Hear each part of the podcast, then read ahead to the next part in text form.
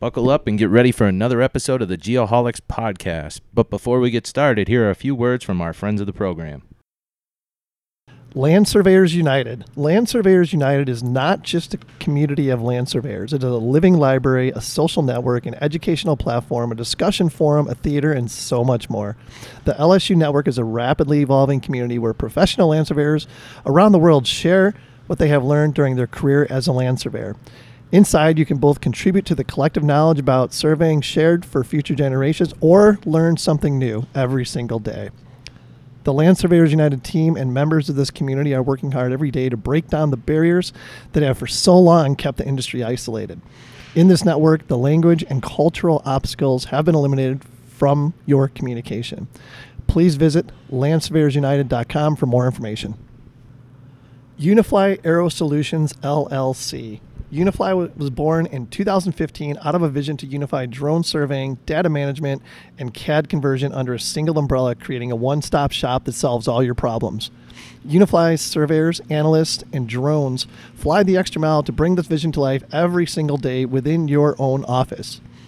Engineered to fit all your requirements, Unifly follows a unique 3D approach, that being drones easy to deploy, high precision drones to add an edge to your surveying tools, taking your operational efficiency and mapping analysis up a few notches. Data. Infinitely improved cloud based data processing is now a reality thanks to their tightly controlled data analytics and management system. Elevate your business to new heights by effectively processing your data for enhanced productivity. Drafting. Unifly provides end to end solutions under one roof by offering CAD drafting and conversion solutions for your ortho photos, allowing you to process your drone data in any format you need. Please visit unifly.aero for more information. Bad Elf. I'm told by the Bad Elf folks that choosing a company name can be quite challenging, but apparently copious amounts of German beer and hearty cuisine greatly aid the brainstorming process. The Bad Elf name was conceived in October 2009 while the team was attending a conference in Ludwigsburg, Germany. Bad Elf envisions, designs, and manufactures niche hardware and software as it relates to data collection. They are changing the business model and, quite frankly, the world of GPS by planning to democratize it, meaning making it realistic for anyone and everyone to collect survey grade data. Bad Elf is engineering magic, and I can't wait to see what they have in store for our listeners as we move forward into 2020 please visit bad-elf.com for more information. Parkland College Land Survey Program. The land surveying program at Parkland College in Champaign, Illinois, is one of just two surveyor training programs in the state of Illinois. They offer two schedule formats, which provides opportunities to both traditional students and working adults. The traditional track is a certificate or associate degree option with on campus classes throughout the week, preparing students to be land surveying technicians or to transfer on for bachelor's degree as they pursue professional licensure. The weekend land surveying program presents an affordable, convenient way for working adults to return to school to complete required coursework to become a surveyor intern on the path to professional licensure. No matter the desired format, the curriculum incorporates traditional techniques with total stations and automatic levels, current applications with GPS, as well as emerging technologies like drones and UAVs. The instructional staff includes five licensed surveyors with experience in large and small parcel boundaries, ALTAs, topo surveys, construction staking, right of way and easement acquisitions, DOT work, subdivisions, condos, highway plats, commercial and residential surveys, engineering and design, as well as drone flight, planning, execution, and aerial imagery processing. Parkland's land surveying program was the proud recipient of the 2016 National Council of Examiners for Engineering and Surveying Surveying Award. Please visit parkland.edu forward slash surveying for more information.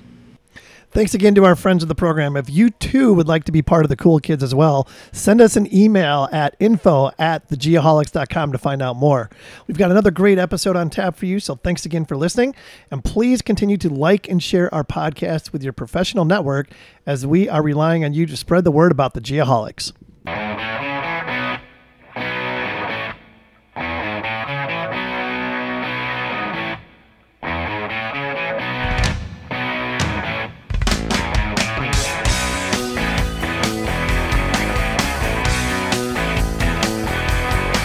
How about that, boys? That is some mean drumming. That's gonna be missed. cannot missed. tell me that is not one of the best songs ever.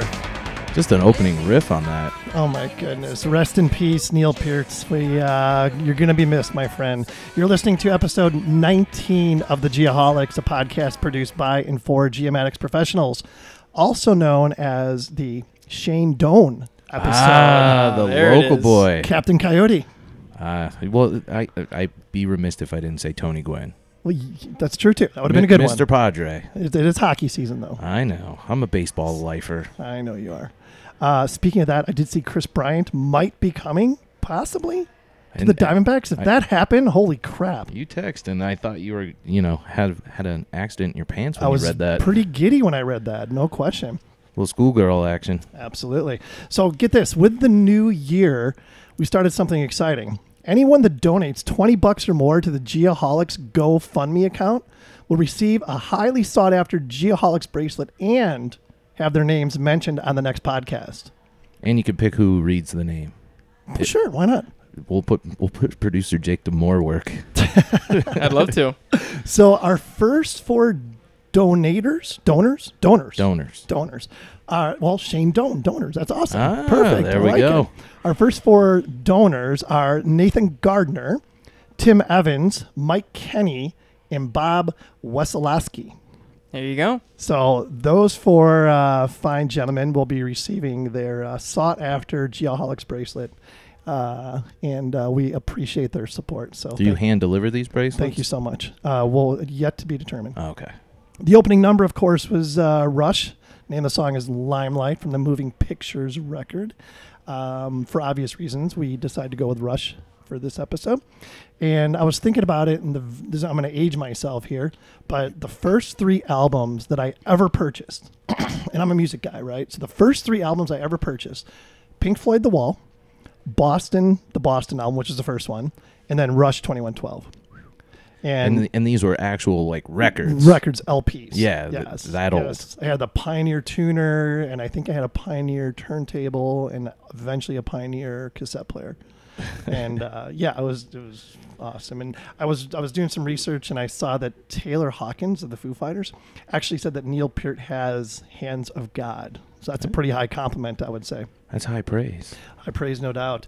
We are, of course, in uh, the iconic, now iconic Studio One here at Social Hall.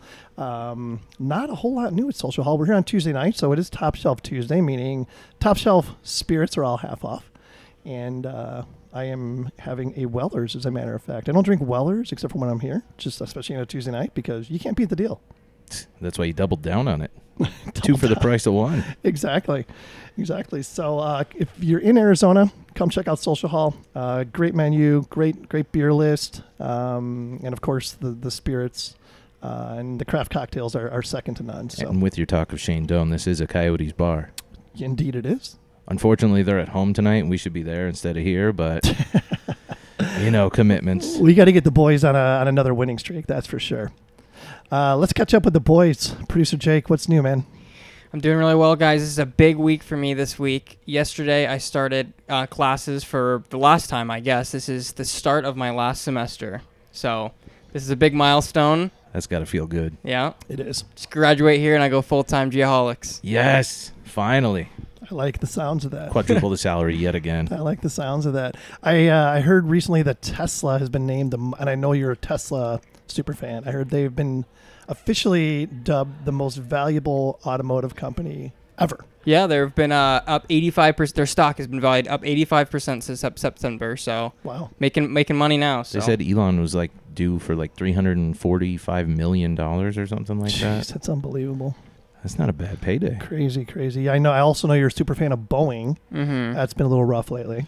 Yeah, a little bit since April, but it's gonna come around. I think with with once they get everything sorted out and the new triple seven X, everything's everything's gonna come back around. It always does for them. So Yep. And the the the plane that was shot down over in Iran. yeah, that was pretty crazy. That was a Boeing jet. Right? yeah, just it was just uh it was a seven three seven. It was just uh, just a little bit over three years old. Yeah, well, wow. And yeah, when it first happened, you know, of course, everyone made it out to be like it was an accident. you know, Yeah. so immediately I'm like, oh my gosh, it's the last thing Boeing needs right now. So, Mhm. um, you know, f- Yeah, th- wasn't. they ruled that uh, mechanical accident or, or whatever, like almost, I think it was like an hour or something after, and people were tweeting out that that was like, if that's true, that they w- that was like a historic t- t- to call it that that Yeah. quickly. So Sure. you Yeah. knew something was up when they when they come out that quickly Yep. and they can assess something like that. So Yep, yep, no doubt.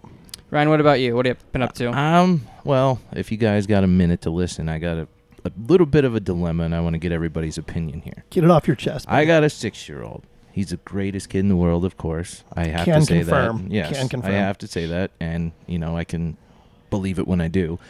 He had a little. uh It wasn't him, but the group that he was hanging out with in school got in trouble for pushing and fighting.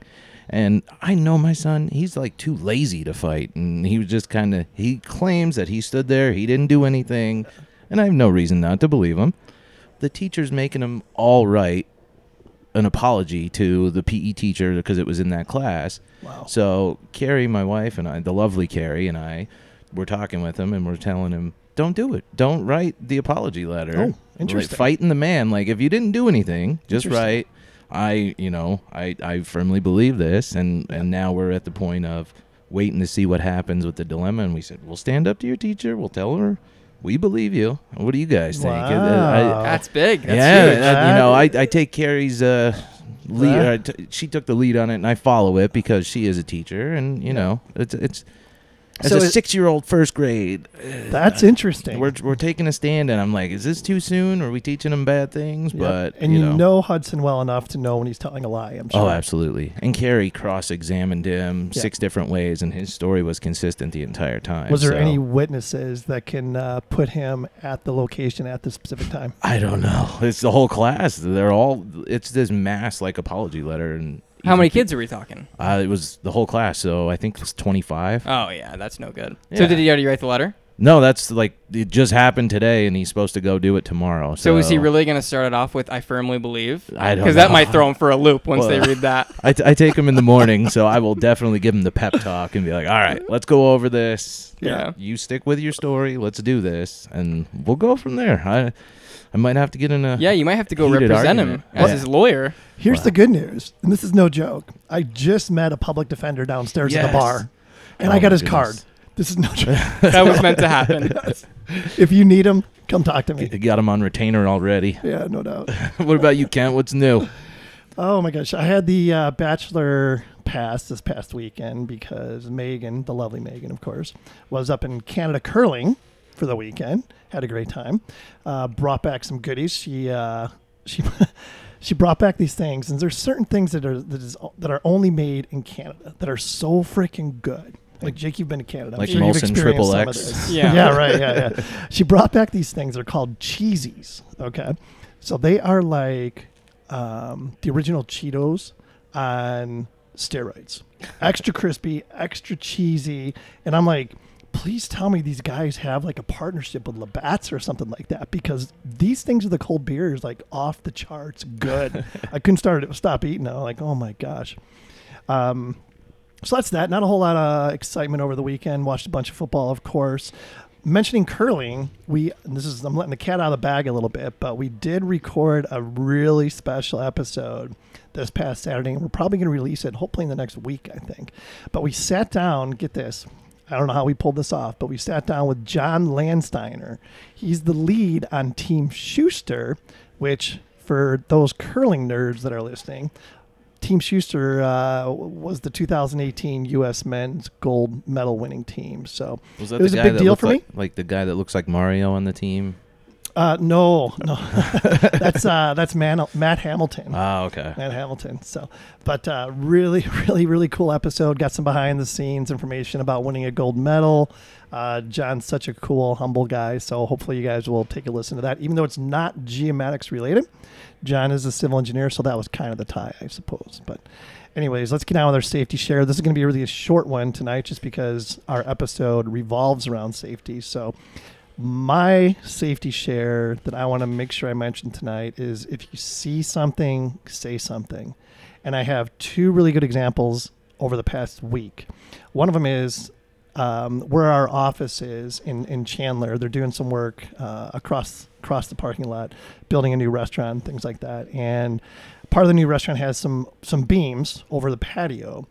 and one of our one of our employees noticed that there was a guy working on the beams without any fall protection or anything like that. So he took it upon himself to go over there, seek out the superintendent on the project, and be like, "Listen, your guy, uh, he- he's not following OSHA protocol or anything like that." And sure enough, next thing you know, that guy got taken down off the job. You know, next day he's up there with all the the proper, you know, safety PPE and everything else like that. So that was really good. Again, if you see something, say something. And my personal experience is last week I was driving home from work and I was on the 51. For those of you uh, in Phoenix or are familiar with Phoenix, it's a north-south highway through the, the center of town, basically. And I noticed that this person in front of me was driving very, very erratically, and to the point where I'm like, "This is really concerning." So I called 911. I said, I told him where I was, and I said, "There's this." I, of course, described the car, gave him the license plate, and everything like that. And I I followed the car until like I don't know, maybe ten minutes later, an officer like pulled in like in front of me behind the car, and and pulled this person over. So. Again, you know, it, it kind of goes along with situational awareness we talked about last episode, but don't hesitate. If you see something, say something. And I'm sure we'll get into that more with our guests this evening. Um, was that erratic driving uh, alcohol related or texting? You, mean- you never know anymore. You don't know Used to be oh drunk driver, Yep. guaranteed. And that's a really good point because I was driving to work today, and just coincidentally, this guy was driving a uh, like a, a, a work van, let's say, and just weaving. You know, not as bad as the example I gave you, but still, nonetheless, just kind of going from one side of the lane to the other. And sure as shit, I got up next to him, and he's he's driving. He's got both hands like over his steering wheel, holding his phone. You know, texting. Ugh. As he's driving, you know, and I so badly I had to get off at the ramp, but I so badly wanted to get behind him, like get his vehicle number. I'm sure they had a like, you know, how's my driving Yeah, type thing on the back or whatever. whatever. Um, and I'm typically not that guy, but I'm pretty sensitive to it. And when I when I when I see that, I'm like, God, it's just it's so frustrating, so frustrating. So, anyways, we'll get, we'll get more into the safety talk here with our with our guest today. Uh, we are fortunate to have John Bingham with us on the episode today. So, John, thank you so much for being here. First and foremost, we appreciate your time. Um, I'm going to give John's bio here real quick. I always call it like the bachelor bio because that's kind of how it comes across, but we'll chat about it. So, John was born in Coronado, California. Correct. That's not a bad place That's to be. Let's start off with that. That's pretty amazing. Um, I mentioned that there was two people at my wedding. We got married on Coronado, as a matter of fact, Oh, that's a great. right place, on the yeah. beach in front of uh, the, the the hotel right there. Yeah, yeah, it's a cool place. Yeah, freaking awesome. I mean, you grew up in San Antonio. Correct. Awesome. You got two boys. I do. How old are your boys? Uh, one is 31, and the other he'll be 18 this month. Oh, right on. Yeah. Okay. Do they get in any fights at school? Sorry, I had Or to did know. they? Yeah, 31 and 18. You know, not quite anymore. Well, I told him don't follow the rules, whatever you do. So yeah, stand up to everybody. Good advice, no doubt. Uh, your hobbies include hunting and fishing and enjoying time with your beautiful girlfriend Jessica. You come in with the uh, the Hoyt hat on, which is super cool. Um, so you do a lot of archery hunting. I do. Awesome. And are you from? Well, how much? How long have you lived in Arizona? Uh, I moved out here in, uh, excuse me, um, 2004. Two thou- okay, Yeah. so uh, you've been here for quite some time, I have, yeah. right on. So do you do you do elk hunting and all that? If you're, yeah, if I'm fortunate enough to draw a tag, you know, I Okay. don't get to do nearly as much hunting as I'd like to, but uh, Yeah. yeah, I try to, you know, get out there as quick, as often as I can. Yeah, you'll appreciate this story. So I uh, went to school in Southern Illinois, um, and I don't know, lived there for gosh, I don't know, twelve years total, and started bow hunting in Southern Illinois. Bought a bow, had a buddy that you know showed me all the ropes and everything, told me what to buy. Bought all the hunting gear. His family had some property, and it was it was beautiful. Like the stands were all built already, so it was pretty easy. to Just get up in your stand and wait for something to come by. Very first time I'm out there, right? Sure as shit, I'm up in the stand. I hear, ch, ch, ch, ch. and you know how that is. It's Mhm. I'm just you know it's that buck fever thing. My heart starts racing, adrenaline starts flowing. I'm like, oh my god, oh my god. I don't know how I did it, but this uh, this buck, no, not a huge buck, but this buck came, you know, within probably I don't know 25 yards or whatever, and I fucking drew back just like I was taught, and right in the heart, nailed him. Very first time out, It Nice. was awesome. It was awesome. One of the one of the best experiences of my life. Yeah, nice. No I'm doubt not. about it. I'm not jealous at all. It took me several years. Really? my first- I know it's crazy. It was crazy. It's crazy. Have you ever done like uh like uh, like bow or archery or bow fishing on with fish? I have. Yeah. You have really? Yep. That's cool. In Southern Illinois, they used to, there's a lot of uh, alligator gar, hmm and they would do that. And I've never done it, but I watch guys do it. I'm like, that's freaking cool. That's fun. Awesome. And you're a big MMA fan I am. and uh, Muay Thai fighting. Uh, do you practice it? Um, up Have you had some until training? yeah, I have. Uh, Okay. Did it for a few years up until uh, late last year. So just took a break from it. It's pretty. You know, when, when you reach Go ahead. the golden age of 52, the recovery time's a little bit longer. Um, it's. I mean, but it's it's super fun sparring and uh, Yeah. it's a great workout. So yeah, Yep. So you still s- follow the sport pretty closely then? I do. Yeah. and the big fight this weekend with uh, Conor and Cowboy. Uh, yeah. I. What do you got any thoughts on that? I don't know. Uh, I'm going for cowboy. Yeah. Yeah. Yeah. Yeah. He he trains he trains way harder and he's had a lot more fights within a short period of time. Sure. So that that's got something to do with some mental toughness. That Absolutely. Yeah. And he seems like a, just a decent human being, you know, yes, he is. in comparison to uh, Mr. McGregor. He's not like punching old dudes in pubs or anything. Yeah. You don't like my whiskey? Yeah, His his whiskey sucks. I'm gonna get in a fight with a bus. I got excited about it and I found it at some Yeah. random gas station. And yeah, I bought it and it's really not that good. it's not that good. Yeah. No. I agree. Good thing he's not here. He'd punch in the head. Sorry, Conor.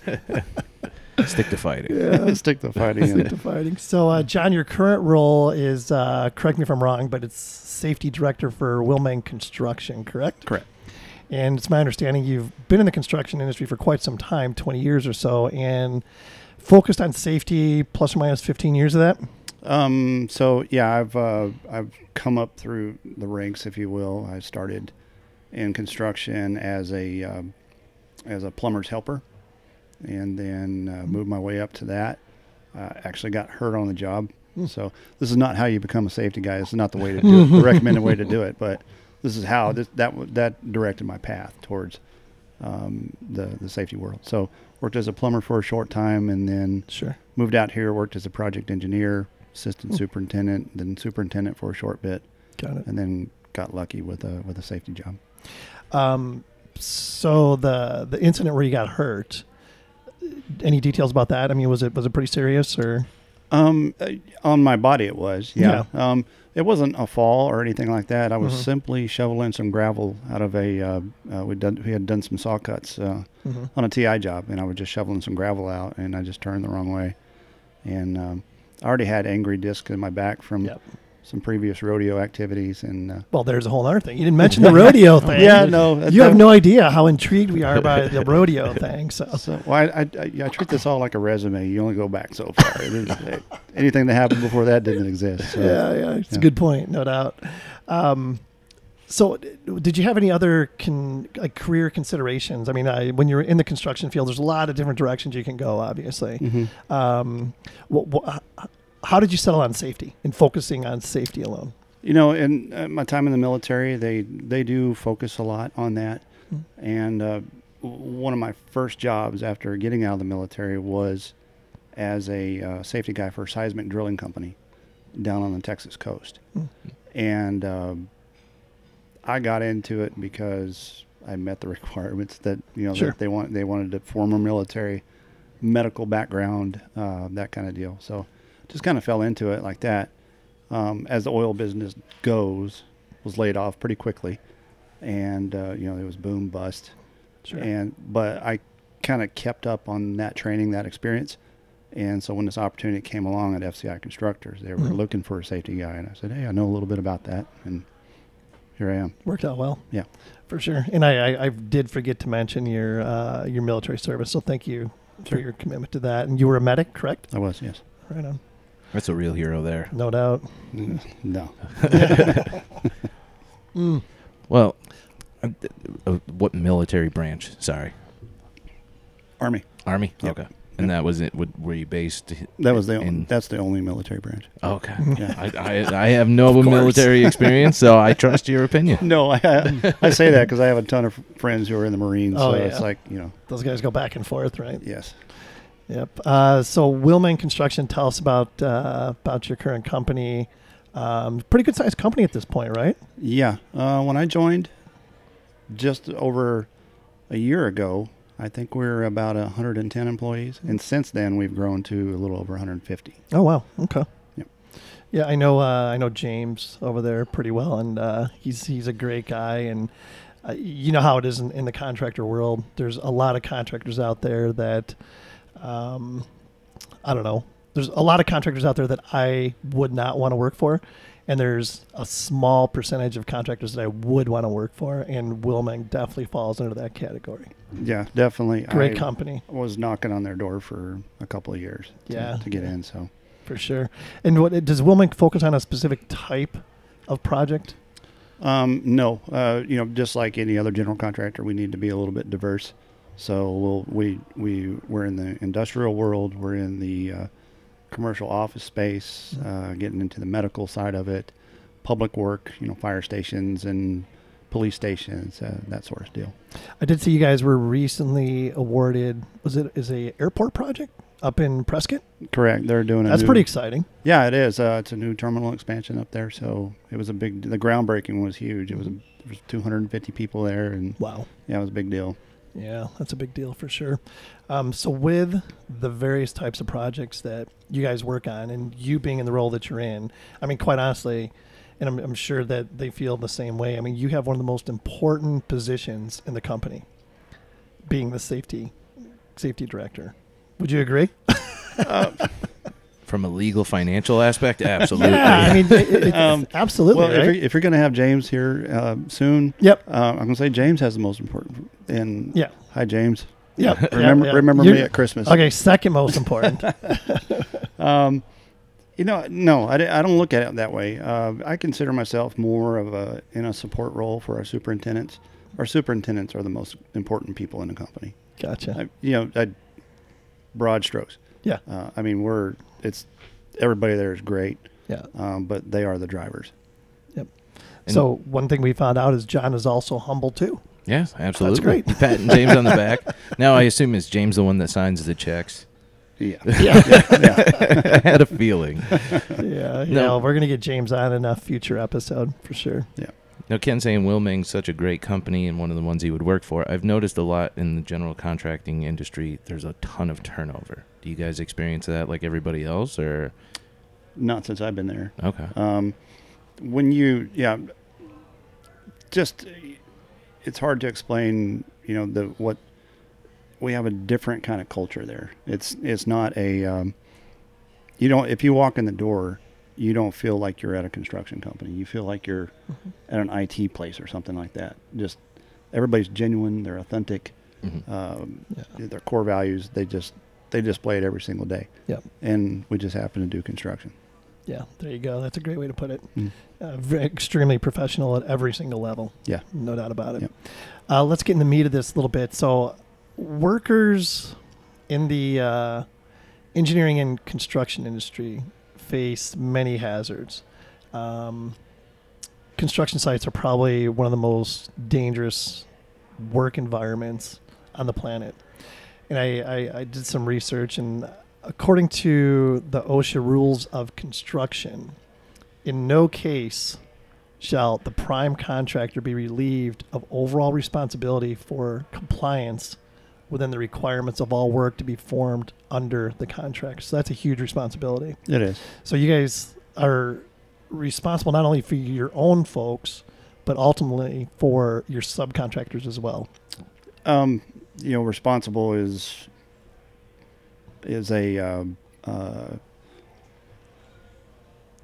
is a, is kind of a, a pretty broad term when you're looking at it from the OSHA and the law and, and, and all that. Mhm.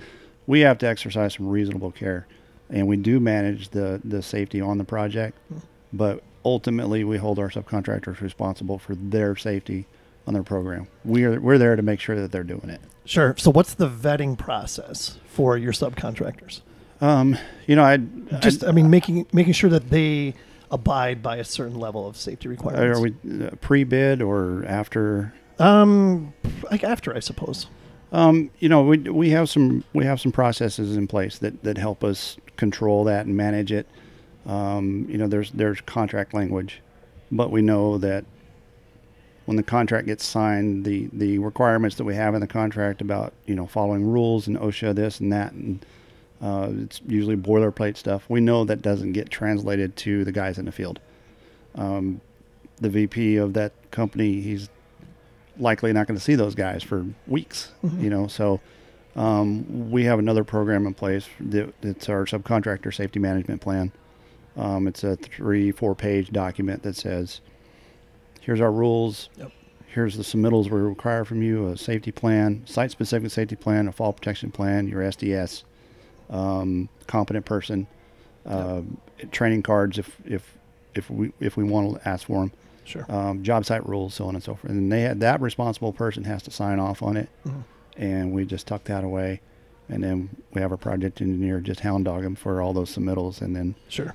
uh, we have a lot coming in, so we don't get a chance to review every one of them, Mhm. um, but at least we know it's there. Yeah, so um, like I know like, like a JSA form, the Mhm. job safety analysis form. I know that's Mhm. a really popular thing. Mhm. Do your subcontractors are they, are they required to fill out those type forms? Yes, yes, Yep. they are. Yep. And then is that something that falls under you? Like, do you have to make sure that on every project the subcontractors are following protocol and getting those turned in? That is something that I'll back check. Our superintendent is, you Oh, know, he's, superintendent, yeah, yeah. he's the uh, he's the site safety guy. Yep. Um, he's there every day, so uh, him and his his on-site staff they'll they'll run, they'll spot check those and make sure that they're getting done. Yep, yep. The company I work for, I mean, safety is part of the culture. I mean, part of the core values are uh, we're safe, we're safer together, Mm. is what we say. And um, those forms for our company are called um, RMS or Risk Management Strategy. Mhm. So there's like an RMS one form that's filled out by the project manager from like a thirty thousand foot type thing. There's an RMS two form that the peop, like the, the guys who are the boots on the ground, you know, that's something they have to fill out on a daily basis. Excuse me. And then there's a RMS three form. If there's that's like a, a hazard ID type thing. So I tell my guys, like my surveyors, I'm like, you guys working in a very dangerous environment on a daily basis. You know, whether you're on a construction site, working in the public right of way, working out in the middle of nowhere, um, you come across hazards every single day. So, again, you know, being very um, um, safety conscious, the RMS three form is like a hazard ID thing, so the Hmm. guys can fill that out like on a daily basis. Like, hey, like what was one I saw recently? Um, our guys were working like in Florence, and they were working along a road in a, in a very rural area, and there was a crop duster. You know, you know how it is out there. These crop dusters are flying all over the place, and this guy, I don't know if he was just kind of being a jerk or whatever, but he was like flying as low as he possibly could, like right over my guys. You know, to the point where they felt like it was it was definitely, uh, you know, a, a hazard or a risk. So their the RMS three was, you know, had a crop duster, you know, flying extremely low over us multiple times. We left the area basically. So that's what it's for. You know, identifying a hazard and what you did to alleviate the hazard. Right. So it's pretty pretty handy, and Yeah. it just kind of keeps people in that safety mindset for sure. Right. So do you have to like every every new project? Do you do you look at every new project from a safety perspective? Is that kind of what Um, you do then? We do. Um, Yeah. I I also have a, another guy that works with me. He's our field safety coordinator, and um, he does a lot of that. Uh, we just we dive into the drawings. Um, you know, we're both skilled at, at reading drawings, um, and we, we look at the project. We get our perspective. We draw up our plan, send it off to the project team. Say, hey, what do you guys think? Make some changes there if we have to, and then we run with it. Yep, yep. And there's so many things that you guys have to think about. Of course, OSHA, that's the obvious one, but there's even like hazmat things, right? Depending on what type of project it is and chemicals that might be used on the project and, and risks that go along with that. Um, do you get involved with like the, the MUT uh, CD manual at all for like traffic control? It's not really not. No, that's that's usually that's that's um, in our subcontractors' scope. Mhm. Typically, you Yep. know, if they're the ones that are going to be working in the road, they they are in control of it. They're in control of that. So Yeah. any traffic control that needs to be provided, it's pretty much on them, Correct. not you guys as the as the prime. Right. Gotcha. Now, from a safety perspective, when you were saying earlier you guys are diverse and you're just getting into more of the medical field, is there a whole different, you know, booklet of rules or anything like that with those jobs over your normal retail space or something like that? If you're doing just medical office buildings, no, it's just like an office building. uh, just like any other you know commercial retail space or something like that. But the minute you start getting into hospitals, where they have a big infection control hmm programs, then yeah, that's a that's a whole other whole the wax. Yeah, whole yeah, yeah, Yeah, for a whole sure. nother headache, we'll say. exactly. Yeah, Yeah. So I imagine this probably isn't the the most fun part of your job, but I'm sure you're actively involved in any accident hmm investigations and stuff like that. correct. Yeah. Um, we um, we had I actually had lost an employee um, about a year and a half ago. Surveyor working in the public right away, um, and I'm gonna I'm gonna tell the story without hopefully getting choked up because I was you know I, I knew this person very very well, but um, you know it was probably probably one of the top two worst days of my life, and I'm gonna share this the story just because I think it's going to benefit a lot of our listeners because we have a lot of surveyors and stuff like that that listen to this show. Um, it was it was a Wednesday morning, and I actually had the day off, and my wife and I were getting ready to go on vacation that morning. I just got out of the shower, and all of a sudden I get a call from another local surveyor, and no, he a text. I'm sorry, he sent me a text. And the text was, "I hope your guy's okay." Um, and I'm like, "What?" You know, I didn't even know. I wasn't aware of anything that had happened. You know, I was off that day and everything. Um, so it just so happened that he had a surveyor that drove by the accident scene and saw one of our trucks out there, uh, and it, it was pretty pretty horrific. But um, I I had no idea you know anything was happening at that point in time. So of course I tried calling, you know my my employee, and no answer. Um, and I you know I was just calling calling calling, and at this point you know my heart's racing a million miles an hour. Um, so I'm like, oh my gosh, what do I do? What do I do? So I called the police department of the local jurisdiction, and I'm like, you know, I'm so and so. I understand one of my employees may have been involved in an accident, and next thing I know, they they said, hold please, and the commanding officer on the scene picks up, and you know, he told me what happened and everything, and he said, you know, you probably should come out here if you could, and um, so my wife and I actually jumped in the car and drove out to where this accident happened, and you know, by the time I got there, of course, he had been taken to the hospital, but I parked, walked up to the accident scene, and you know, here's a pile of his clothes and a puddle of dry blood, and um, it was just like one of those things that is forever ingrained in my mind, and um, something I'll never forget for sure. And then you know, the days and weeks and months after that are they're awful. It was it was a horrific experience, and the the reason I tell that story is just for the benefit of our listeners. You know, if Right. it's it's important. You know, I mentioned you know traffic control and stuff like that, and a lot of our listeners are surveyors working out in public right of way, and you know they they have to abide by you know th- those safety expectations for sure. Yep. Yeah. Yeah. So, um, what are some of the biggest challenges of your job? you know my my job is is if you go into it organized and you, you manage your day it's really not that challenging i can tell you my biggest challenge part of my job is phoenix traffic Awful, right? Preaching to the Well- choir. and Yeah, i'm not right. even i mean if you want to talk about near misses Yeah. this is you Let's know do it. three six seven a day Hmm. um, because you know we have dozens of job sites that we have to travel to and this is what we do Yep. uh, we don't me and my other guy we don't have offices we our, our trucks are our office Hmm. so we're out there on the road every day Sure. and um, you know inside the inside the gate of our job site we can manage all that stuff we can Mhm. slow people down we can make them pay attention we True. can do all that stuff Yep. the minute you leave that track out device you're on Hmm. your own it's Yep. a battle and that's my biggest challenge is being out there and trying to keep myself out of an accident so Yeah. yeah, no question. With all the distracted driving and kind Yep. of like what we touched on earlier, it's it is a uh, it's a serious serious problem. it really is Now No you're doubt. you're a local guy here, obviously in Yes. the valley. Um, you guys just won a job in Prescott. How far does Willmeng travel for for work, and how uh, how often do you get out of the valley and hopefully out of the traffic? Um, we are here most of the time, but there are plans to expand to Dallas, and I think Well- Den- I think Denver's on our radar as well. So Two hopping areas, no doubt. yes, yes, Very But, very active markets. yeah. Drive wise, the furthest right now is uh, Flagstaff. Okay. We got to have James uh, get you guys a, a corporate helicopter. That would be nice. That'd be nice. Yeah.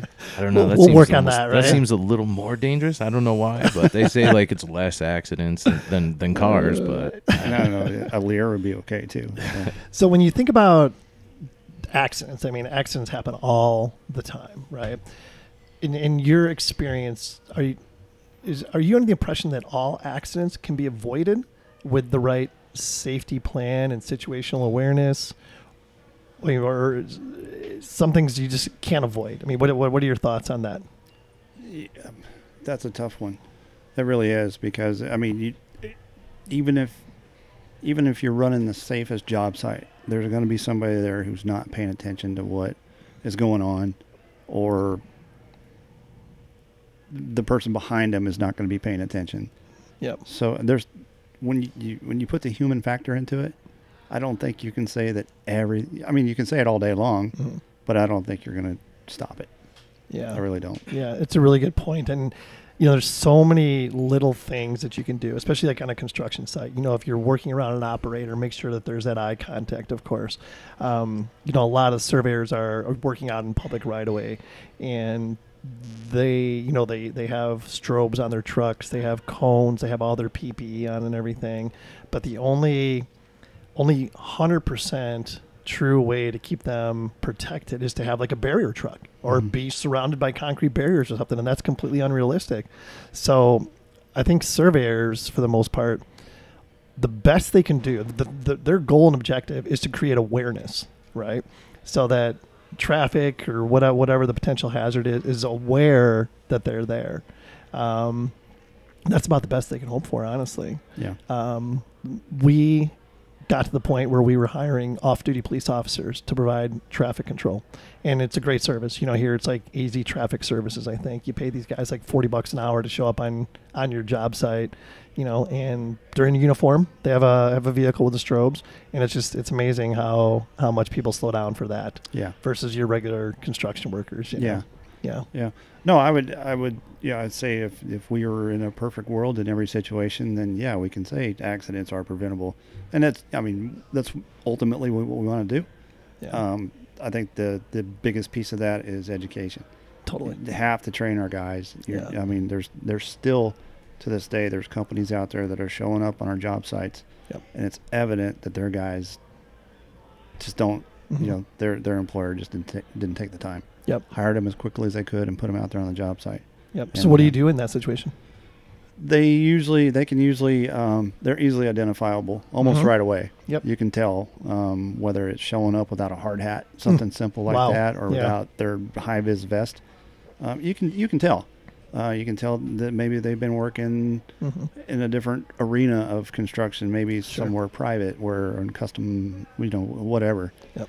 Um, so in, in that case, uh, we're going to stop them from working, and we're Good we're, we're going to say, it, look, it's it. We're gonna we're gonna question them and say, have you been trained for fall protection or Mhm. whatever? And if the answer is anything but yes, and here's my certifications, um, you guys are going to have to go away Yeah. um, and get some training, or we're going to stop and we'll we'll provide the training for you, and you know help you out because we want to be good partners with everybody. So Yep. we're not necessarily going to put the kibosh on everybody right then. hmm Um, we do have some some tools that are that we can use at our discretion to to make sure that they're taken care of. Sure. It goes back to uh, if you see something, say something, right? Right. Yep. total side question when it comes to the training: Mhm. uh, Are all your employees CPR certified? Yes. Is that part of it? Yes. Okay. Yeah. I just saw something on the news like Yeah. Pima County, first time for 2019, not a single child drowning. Oh my gosh. And they're saying it's just this increased awareness of CPR training, and Hmm. they had one close call, and that was it. Wow. Interesting. So That's pretty amazing. I know. Are you CPR certified? Yeah. Yeah. Oh, man, I'm behind the times. Are you, Jake? Man, we better get to it. I'm an instructor. All right. Yeah. There you go. After Yeah. the show, For the right price, uh, Yeah. you Yeah. can get certified. get Yeah, a you couple of start- Wellers, and we're good to go. Uh, that's great. Um. All right. So that was a side note. I apologize. It was just No, it's great. CPR. I, I'm- I'm fascinated by it. You are so you teach it to your employees. Is I it do. something that you guys like? Get a large group? Do you break it down by when they just need recertification? Yes. Yes. And yes. Yeah. All Yeah. right, I got this. There this. you go. You nailed it. I've been paying attention. Yeah. No. What about uh, AED? Do you guys do that as well? We do. Yeah. Nice. Yeah. Fantastic. And everybody, of course, is I'm sure first aid certified. I'm telling you, this is I feel the safest at this episode more than any other. As you should. Well, it, I can feel like we're in good hands. We can got I- all state here. Can I talk a little bit about a training program that we yeah, just please started? do. So, Absolutely. Um, we do have we we have two separate academies at Willmeng. One is the Willmeng Academy, Hmm. which is really pretty cool and far out. It's and James can better explain it uh, when you get him on, Yeah. but it's it's kind of a bare bones. This is how we do business. This is our story. This is what we've done. This is how we bid jobs. This is how we do contracts, and do, you know, and it's open to anybody in the company. So conversely, we wanted to get some somewhat more organized on the safety side of things. So we started the Willmeng Safety Academy. it's great. So we just had our first um, session two weeks ago, two Fridays ago, and uh, you know it's going to start out with an OSHA 10. Yep. Then over the spring and summer, we'll talk about what we do internally for this or that. Mhm. Uh, we'll have guest speakers come in and talk about excavations or fall protection, sure. and then it rounds out with an OSHA 30. So That's um, awesome. and we'll have CPR and first aid. All right, you can count me in. All right, yeah. you're, you're welcome to join us for no charge. That is cool. And I, I, uh, I, of course, follow you or we're connected on LinkedIn, and I see you post things from time to time about the hot dog thing. What's that all about? Uh, that's our safety dog day. Safety Dog Day, of course. Yeah. Um, you know, we just wanted to, we're always trying to think in different ways to get our safety culture perpetuated with all our trade partners.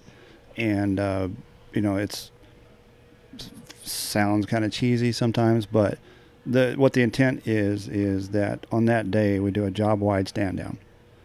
And, uh, depending on the job size, you know, if it's a huge project, then we require our subcontractors to break down and do a toolbox talk stand down, and then come over and have some hot dogs, and then we give them T-shirts and Nice. we chat with them. Um, I'm fortunate to. I already know a lot of our subcontractors. They recognize me. I recognize them, so it's a good good time to to, to chat. I always get asked a lot of questions about this or that, or people point things out to us that we didn't see. So yeah, it's a cool time. It's you know just a good, clean hour, twenty minutes of fun. So Yeah, no, it's really cool. You guys do that, and it's uh, again, it's just it's building a safety culture, it's Right. creating awareness. Right. Um, you can't have enough reminders. I mean, safety is in everybody's best interest. Let's face it. Yeah, I would say that that uh, you know whether you're a company owner or you're a safety guy or you're a superintendent on a job site, you got to be visible. You have to be out there, and if you walk the walk and talk the talk, Exactly. the rest just kind of falls in place. Yeah, no, I think you nailed it right there. No question. I'll just do anything for a hot dog, so I need to go get a job as a subcontractor. so you you were okay, so you were a combat veteran medic Right. and then you became a plumber Right. essentially Right. and then you got into safety again. Was there a mentor that got you into the medic field, that got you into the plumbing field and then into safety? How did that all Um, my recruiter got me into the medic field. Okay. Was it like that ASVAB test or whatever and they Well, said you would be good at this? N- uh, n- no, I, I mean, I, I, if I remember correctly, you, you take that test and it, they determine that you might be qualified for any number of jobs that would fall into that score category. Uh, medic was one of them. I actually I wanted to go to the Army Rangers, and they said, well, we don't have any spots for for Rangers right now. So, but we got this cool medic spot, and you can go to training right here in San Antonio. So that's how they hooked me. They Stay close to home. they showed me a video of two guys in a jeep rushing out into the smoke with machine gun fire, grabbing some wounded guy off the ground, and Hmm. yeah, I was like, oh, okay, I guess I can do that. So I was gonna say that excites him. It scares the hell out of me. and then, as far as like the safety moving forward and where you're at now, um, was there, um, like you said, you had the accident that really encouraged you, but was there? there, um, there was uh, the safety director that we had at uh, Willmeng, or not Willmeng, excuse me, um, FCI Constructors. His name was Raleigh Sorensen, and uh, he was a guy from way back. Um, had a degree in geology, I think, and um, he was just a genuine kind of guy that the kind of guy the kind of safety guy that you want to talk to. Um, not in your face not do it my way or get out kind of deal. He just had this genuine way of talking to you Mhm. and then you just kind of fell into place. And um, he was just uh, just a people guy. Shake your hand pat you on the back remind you the right way to do it and you would come across as wow that, that guy's my friend and yeah i'm going to do what he says Yep. so he, he just had just smart um, thoughtful humble Yeah.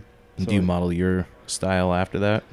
I think um, some of it, yeah. Um, our personalities matched.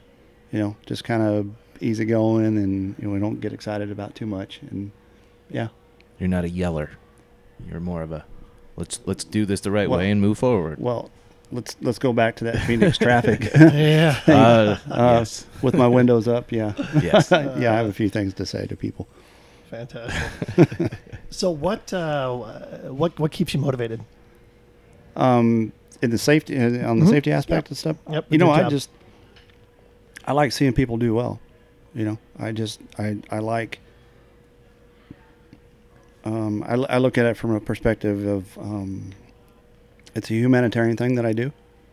We're working with human beings, regardless of if they do dumb things or they do smart things.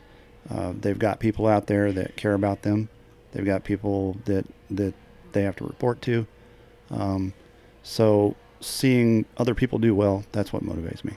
Yeah, and what you do, I mean, you have like obviously like measurable measurable matrices. Mhm. You know, I mean, number of lost day accidents and stuff like that. You know, um, it's it's it's rewarding. I'm sure. I mean, everybody wants to get home safe to their families each and every night, and that's everybody's ultimate goal in the industry that we work in. And uh, you know, you play a huge huge role in that. So it's it's got to be a very rewarding uh, rewarding job. It's it's super cool that you know when you when you come off a big big project and you put all those man hours together, all the trades and everybody that was out there, and you're eight hundred thousand man hours, and not a single person got hurt out there. That's pretty cool. That's impressive. And to put that into perspective, that's freaking amazing. Mhm. You know, I mean, seriously, that's crazy. So, with the career path going back all the way through, um, is there anything you would tell your younger self now? Don't marry that woman. I'm surprised we haven't heard that answer before. To be honest, seriously, right? oh, original and nails it. yeah.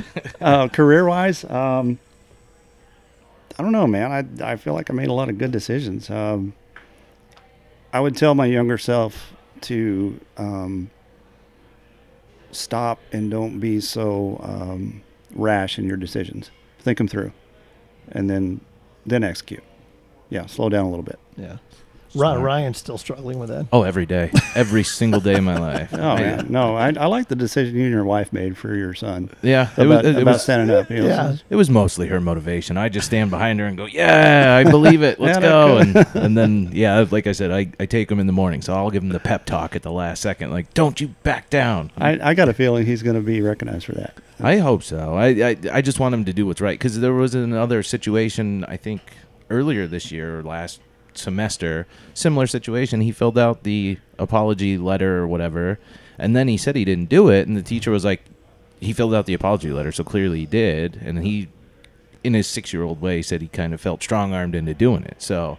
Situations coming up again. We're like, no, you're not gonna fool me once. You know, shame on you. Yeah. You're not gonna fool me again. Yeah. use George W.'s Yeah. old line. Yeah. You're gonna have to uh, give us the follow up uh, next episode. I can't wait. I'll be honest. I, I'm ready for a fight. But um, old reliable question. I don't know if you're a fan and listen to the show. Do you have a mantra that you live by beyond "Don't marry that woman"? Which isn't bad, by the way. I, don't don't uh, don't Jake marry didn't. Jake didn't hear that though. don't don't marry that other woman. um, just be nice. Yeah. Be nice to people. Yeah. Yeah, there's no reason to be a jerk. There's no. Um, th- I just I feel sorry for people who who like to be like that. I just no, be nice, be courteous, be respectful. I heard something the other day on the radio. great. Somebody just said, uh, "If you have a chance to be nice today, go ahead and do it. It, it, it- it's Why not? useful in the world, or it Doesn't could be hurt used in the anything, world right? today." Yeah, Yeah, no, I'm like, that's- damn, that's just so simple yet effective. Yeah. Yeah. Yeah. If everybody uh, had that mindset, just think about it. You know. Yeah, it would be a whole lot better place. Sure as hell would. No doubt maybe about maybe it. there'd be better drivers. Doubtful. well, John, we thank you for being here. Uh, is there anything maybe we hadn't brought up that you'd like to mention? Um, n- you know, uh, if if I could do a little safety safety share, Please do. um, Love it. with a sur- it, it was involving a surveyor, Mhm. and it, it wasn't a serious incident. It, it, it could have been, and you know maybe you can put this on your checklist. Is so we had a situation where we were digging some storm sewer, and it was a fairly large excavation. And, we, and then we had some spoil piles that were fairly high. There was an intersection where another piece of pipe was coming in at a diagonal, and uh, that had, that piece had been finished and backfilled, and the surveyor was there doing as built As bills. and uh, he was behind the spoils piles. Hmm. So the operator of the uh, excavator was just doing his thing, and he was, you know, dumping rock on top, and a boulder about 10 inches in uh, diameter rolled down the other side and hit him in the back of the leg, and uh, it knocked him over, but he wasn't seriously injured. But you know that that was a good opportunity for us to stop and say, hey, operator, you know, you got to look around. Yeah. Surveyor, you got to let him know he's there Yep. um, that kind of door. So Yeah, acknowledgement is the key. yes, You know, if, if that surveyor would have made eye contact, probably with the you know the operator, maybe you know things would have been differently. And thank goodness, like you said, it wasn't a serious incident, yeah. but uh, a, a great reminder nonetheless. Yep. Nonetheless. So, um, anything else? Thank you for that. Thank you for that. I mean, that, that Yeah, that's course. great. Safety shares. Uh, we take great pride in those on the show. So. No, um, no. Just thanks for having me. I've never been on a safety-related podcast before. So, Well, you did great, and Thanks, uh, Absolutely. uh, you know, I, I appreciate everything you do for uh, for for safety in general. You know, it's uh, and and Willmeng's uh, like we've talked about. You know, I keep keep talking about how great of a company Willmeng is, but it, it's it's one of the best companies in the valley as far It- as I'm concerned. as far as I'm concerned, it is probably Absolutely. in the Southwest. Yeah. Um, can I plug a little bit? Please do. We are l- really looking for good superintendents, Mhm. project engineers, field engineers, um, project managers. So just look us up on our website. Tell them I sent you. There you go. So That's Um, John Bingham. John Bingham, John Bingham, Willmeng Construction Safety Director, I, assu- uh, I assume the website is willmeng.com. Willmeng.com. Yeah. So thanks for letting me say that. Yes. Yeah, no, that. of- absolutely, of course. Uh, anything else you guys got?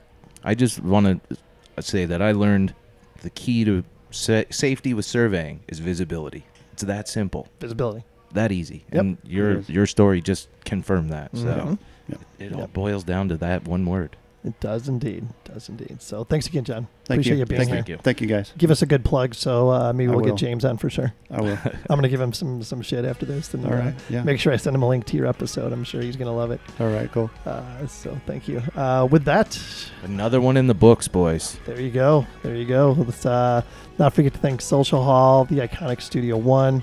Love being here, um, and thanks again to Mike Kenny.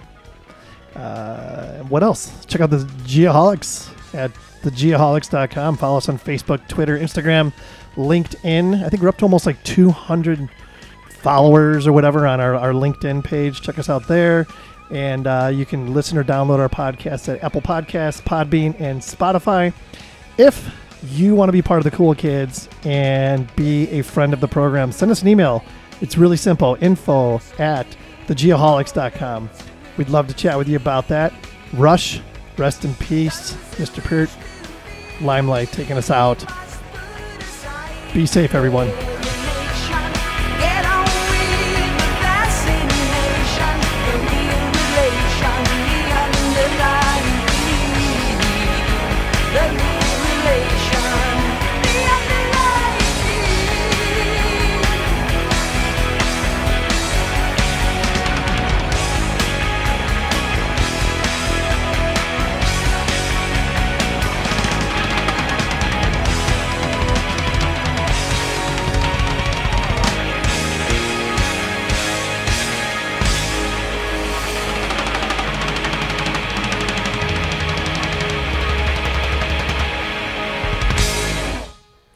Thanks again to our friends of the program. Please be sure to check out Land Surveyors United at landsurveyorsunited.com, Unifly at unifly.aero, Bad Elf at bad-elf.com, and Parkland College at parkland.edu forward slash surveying.